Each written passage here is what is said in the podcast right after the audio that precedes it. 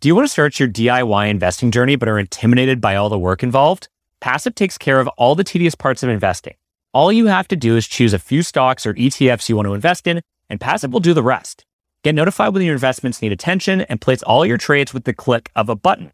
You can even connect multiple accounts to Passive and manage them all in the same place. Be your family's financial superhero and get passive. Check us out at passive, P-A-S-S-I-V dot com or click on the link in the description. I'm Brett Chang. And I'm Jay Rosenthal, and this is your Peak Daily for Monday, September 27th, where we cover the biggest stories in Canadian and global business, finance, and tech all in less than seven minutes. Jay, did you hear that Lululemon is replacing HBC as the new Team Canada outfitter? I, I did see that, and I can only expect that we'll be getting Olympic Lululemon branded mittens at some point soon. Oh, we're talking mittens, shorts, hats. I'm sure they will have the full gambit of Olympic themed apparel. And it's almost as if those jean jackets that HBC put out in Tokyo were the last straw. Will we be seeing yoga as an Olympic sport soon? You know, I can only hope so. Maybe I'll be competing. We'll never, you never know. Okay, Brett, what do we have for Peak Pals today? For our first story, free at last. For our second story, China bans Bitcoin. And for our last story, one port to rule them all. For our first story, after 1,020 days of captivity in Chinese jail, Michael Kovrig and Michael Spavor landed back in Canada on Saturday, and we couldn't be happier to welcome them home. Brett, give the Peak Pals some context on this story. Okay, so the story of the Michaels actually has a lot to do with Meng Wanzhou, who we covered on Peak Daily last week. The CFO of Huawei was arrested by Canadian authorities in Vancouver after an extradition charge was filed by the U.S. Department of Justice. Meng was charged with violating sanctions by doing business with Iran. Once Meng was detained in Canada, the Chinese arrested and jailed Michael Kovrig and Michael Spavor, two Canadians in China who they suspected of being spies. But it really was retribution against Canada for arresting Meng in the first place. Okay, so that's the background. On Friday, it was announced that Meng Wanzhou struck a deal with the U.S. Department of Justice that would see her released from custody and returned to China. Later that day, Justin Trudeau held an evening press conference to announce that the two Michaels were on their way home.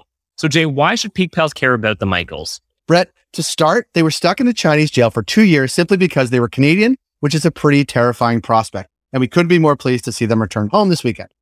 Secondly, China is one of our biggest trading partners, so we hope that the resolution of this can restore our relationship with the world's biggest country.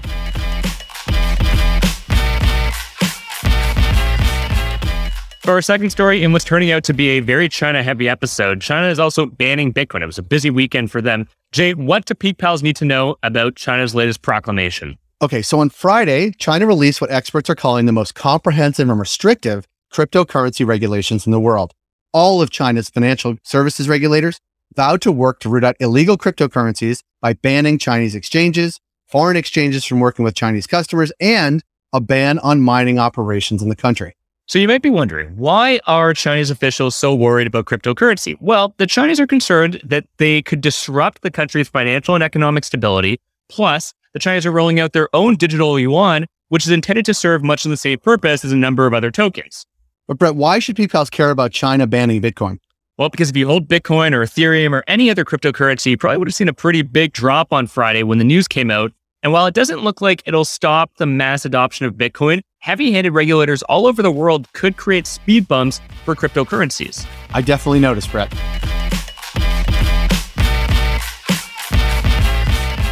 For our last story, one port to rule them all. EU regulators are setting up plans to force all phone, tablet, and headphone manufacturers to use a single USB port.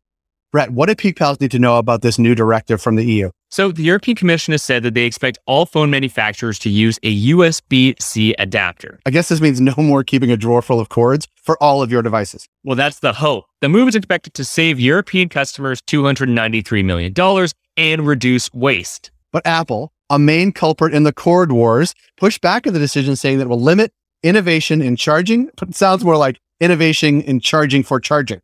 Brett, what are the next steps for the great EU port consolidation?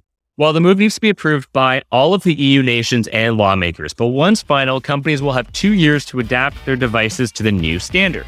And adapt their adapters. Peak Pals, thanks for making us the most listened to and only daily Canadian business news podcast in the country. If you've got a second, why not follow this podcast on your app of choice and leave us a review? And if you want more Peak, make sure to subscribe to our daily newsletter at readthepeak.com. As always, thanks to Dale Richardson and 306 Media Productions for putting together this episode. Thank you, Dale. Thank you, Brett. Welcome back, Michaels. Have a great day.